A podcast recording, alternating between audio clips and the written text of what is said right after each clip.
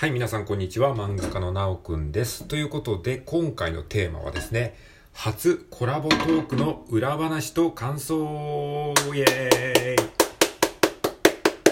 はい、ということでですね、昨日実はですね、初コラボトークというのをですね、えー、やらせていただきました。えー、コラボトークのゲストはですね、小雪さんって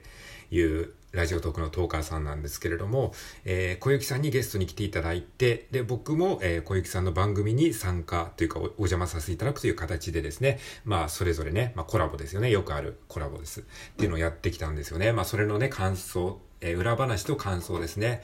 え ちなみにこの裏話っていうタイトルは、あの、小雪さんの方でもですね、今さっきあの、放送されていてですね、あの、裏話と感想って、この裏話っていう単語がいいなと思って、裏話って書かれると聞きたくなりますよね。あなたもね、裏話っていうね、このタイトルでクリックしたと思うんですけれども、裏技とかね、裏話とか、ここだけの話みたいなね、タイトルってちょっとこうクリックしたくなりますよね。この単語がすごいいいなって思ったので、ちょっと真似させてもらいました。はい。ということで、えっと、まあ、実際裏話もあるんですけど、あのー、まあ、初コラボトークの、まあ、裏話と感想ということでね、このラジオトークをね、あのー、こっそり聞いてるあなたもね、あのー、コラボトークやりたいなっていうふうに思ってる人もいると思うんですよ。え、まあ、僕自身もそうだったし、なのでね、あの、そういった方にも、参考になるようにですね、まあ、コラボトーク実際こうだったよっていう風な、えー、話もね、できればいいかなっていう風に思って話してみたいと思います。はい。ということでね、まあ、ちょっといろいろ話すことがあるので、収まりきらないかもしれないので、えー、ちゃっちゃと話していきたいと思うんですけれども、えーとですね、まあ、ポイントはね、3つあります。まあ本当はもっとね、あの100個ぐらいあるんですけど、あえて3つに絞ったのでね、3つに絞ったので、それを話していくと、えー、先にね、3つ言っておくと、1つ目が、えー、収録とライブ配信。で、二つ目が、えー、楽しかったところ。で、三つ目が次回への課題ということですね。はい。この三つのポイントで話していこうかなと思います。はい。まず1点目から話していきますと、まず1点目がですね、収録とライブ配信っていう話です。これね、あの、コラボってね、あの、言うと、えー、これを聞いたらあなたはね、どっちを思い浮かべますかね？収録とライブ配信。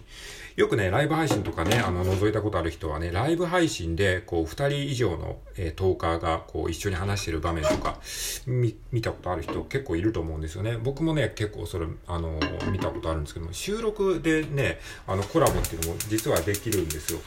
で、あんまり多分見たことある人少ないんじゃないかなと思うんですが、そうそういう機能ね一応あるんですよね。で僕もその最初知らなくて小雪さんに教えてもらったんですけどそうそうあのこの収録っていうのとライブ配信ってあるでしょ。でその収録の方でコラボできるので当初ね収録の方でやりましょうみたいな話をちょっとね計画してたんですよ。ででもやり方よくわかんないからって思ってねあのネットでこう調べてねあのコラボで収録するにはどうすればいいんだろうと思って、まあ、いろんな単語を打って調べるんですけど、まあ、情報がね、ほとんどないんですよ。で、ラジオトークの公式のページではですね、この機能のことを、えー、ゲストを招待っていう機能になってるんですよ。わかりますか？ゲストを招待という機能がリリースされましたって書かれてて、このゲストを招待だとなんかこの、わかりますか？コラボ収録の感じが出てないじゃないですか。言ってること分かりますかね？これだとね、あの、検索に引っかかんないですよ、そもそも。ゲスト招待、ゲスト招待機能がリリースされましたみたいに書いてあって、一応その、要はコラボ収録なんですけどそのやり方がガーッと書いてあるんですよ。ラジオトークの公式のページに。でもね、そのいまいちこう、まと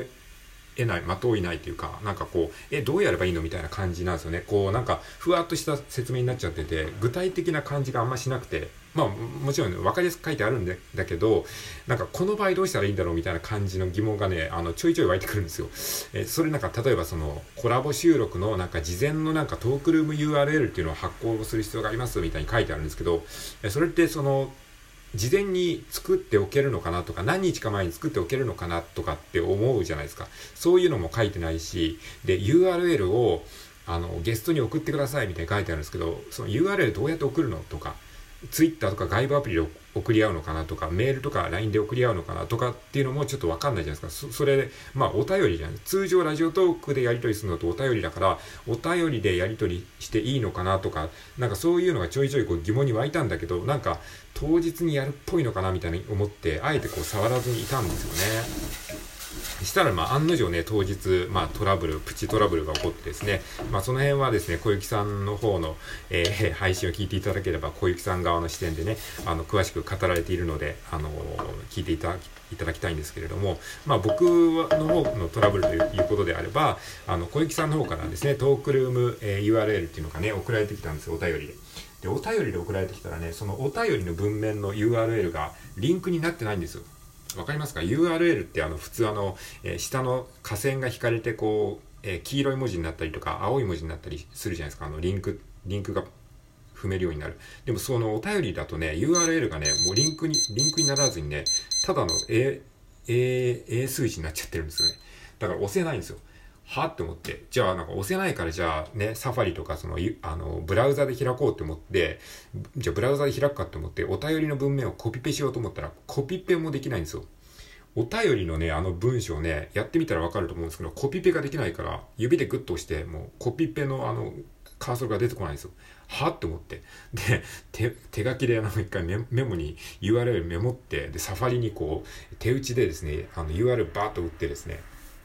あの、やったんですよ。で、これでいけたらともかく、さら、それでもね、さらにこうなんか、あの、このページは存在しませんみたいになって、えって思って。で、なんか URL 書き写し間違えたかなって思ってね、手書きですからね、しかもさらにそれを手打ちするわけですから、よりこうミスの確率が増えると思ってね、見直してもね、間違ってはないんですよ。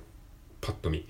えーと思ってね、いや、これめんどいなって思って、なんか、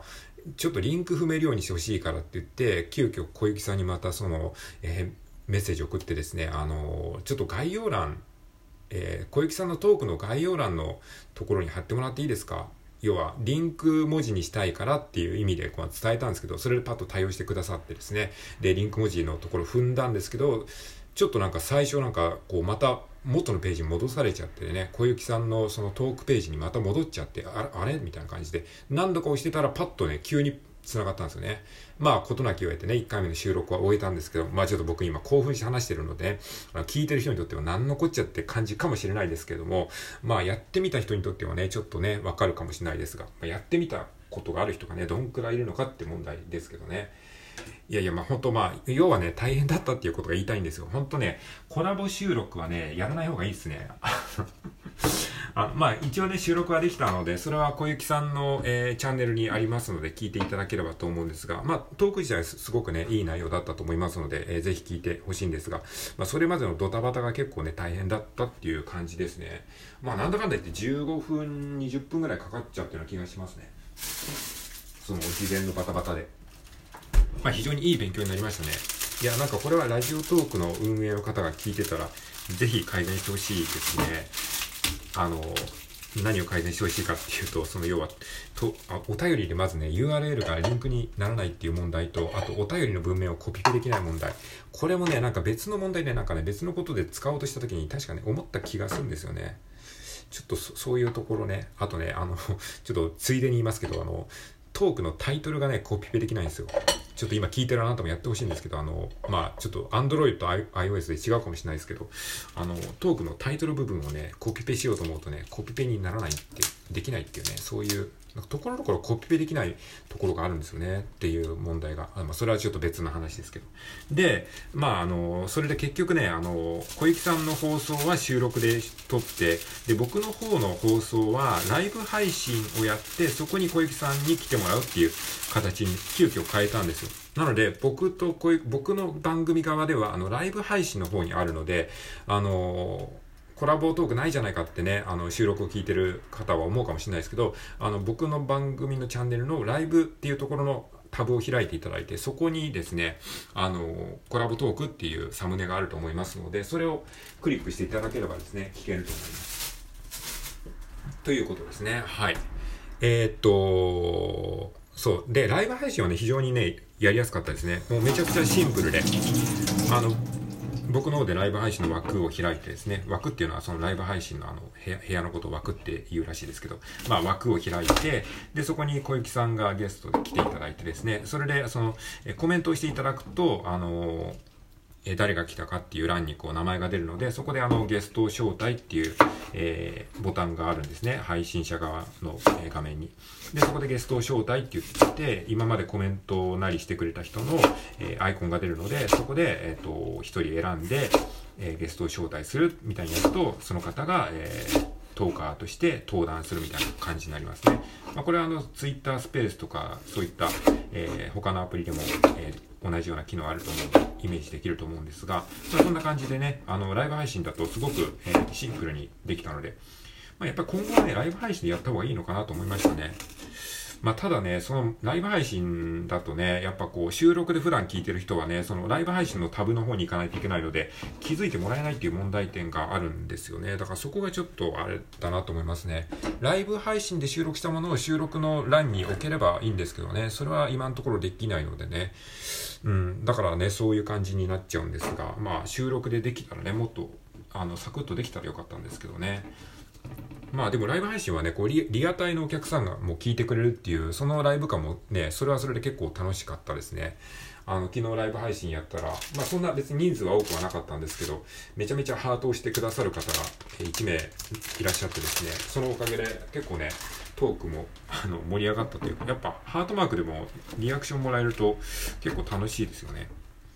で、あとやっぱね、2人で話してるから、あんまりこう、ルームに枠にお客さんが来ようが来まいがあんまりね、なんか気にしないっていう、そういうメリットもあることに気づきましたね。なんか自分らで あの盛り上がって話してるので、お客さんが減ろうが増えようが全然ね、こう、メンタルにダメージを与えないっていうね、これが一人でやってるとね、こう、お客さんがね、減ったり増えたりすると、こう、ちょっとメンタルに来るんですけどね、あの、コメントがなかったりするとね、でも、その二人で喋ってるから全然それが気にならないし、で、それ減ったら減ったで、今減りましたね、みたいなことも多分ね、言えると思うんですよ。っていうなんかそういうこういい感じのね共感が得られたところですね。まあ、ここだけで話して今もう11分46秒ですね。ちょっとこれね別枠でちょっとねもう一回次の回で次の話していきたいと思います。はいじゃあ、えー、今回は、えー、つ目のポイント収録とライブ配信ということについて話しました。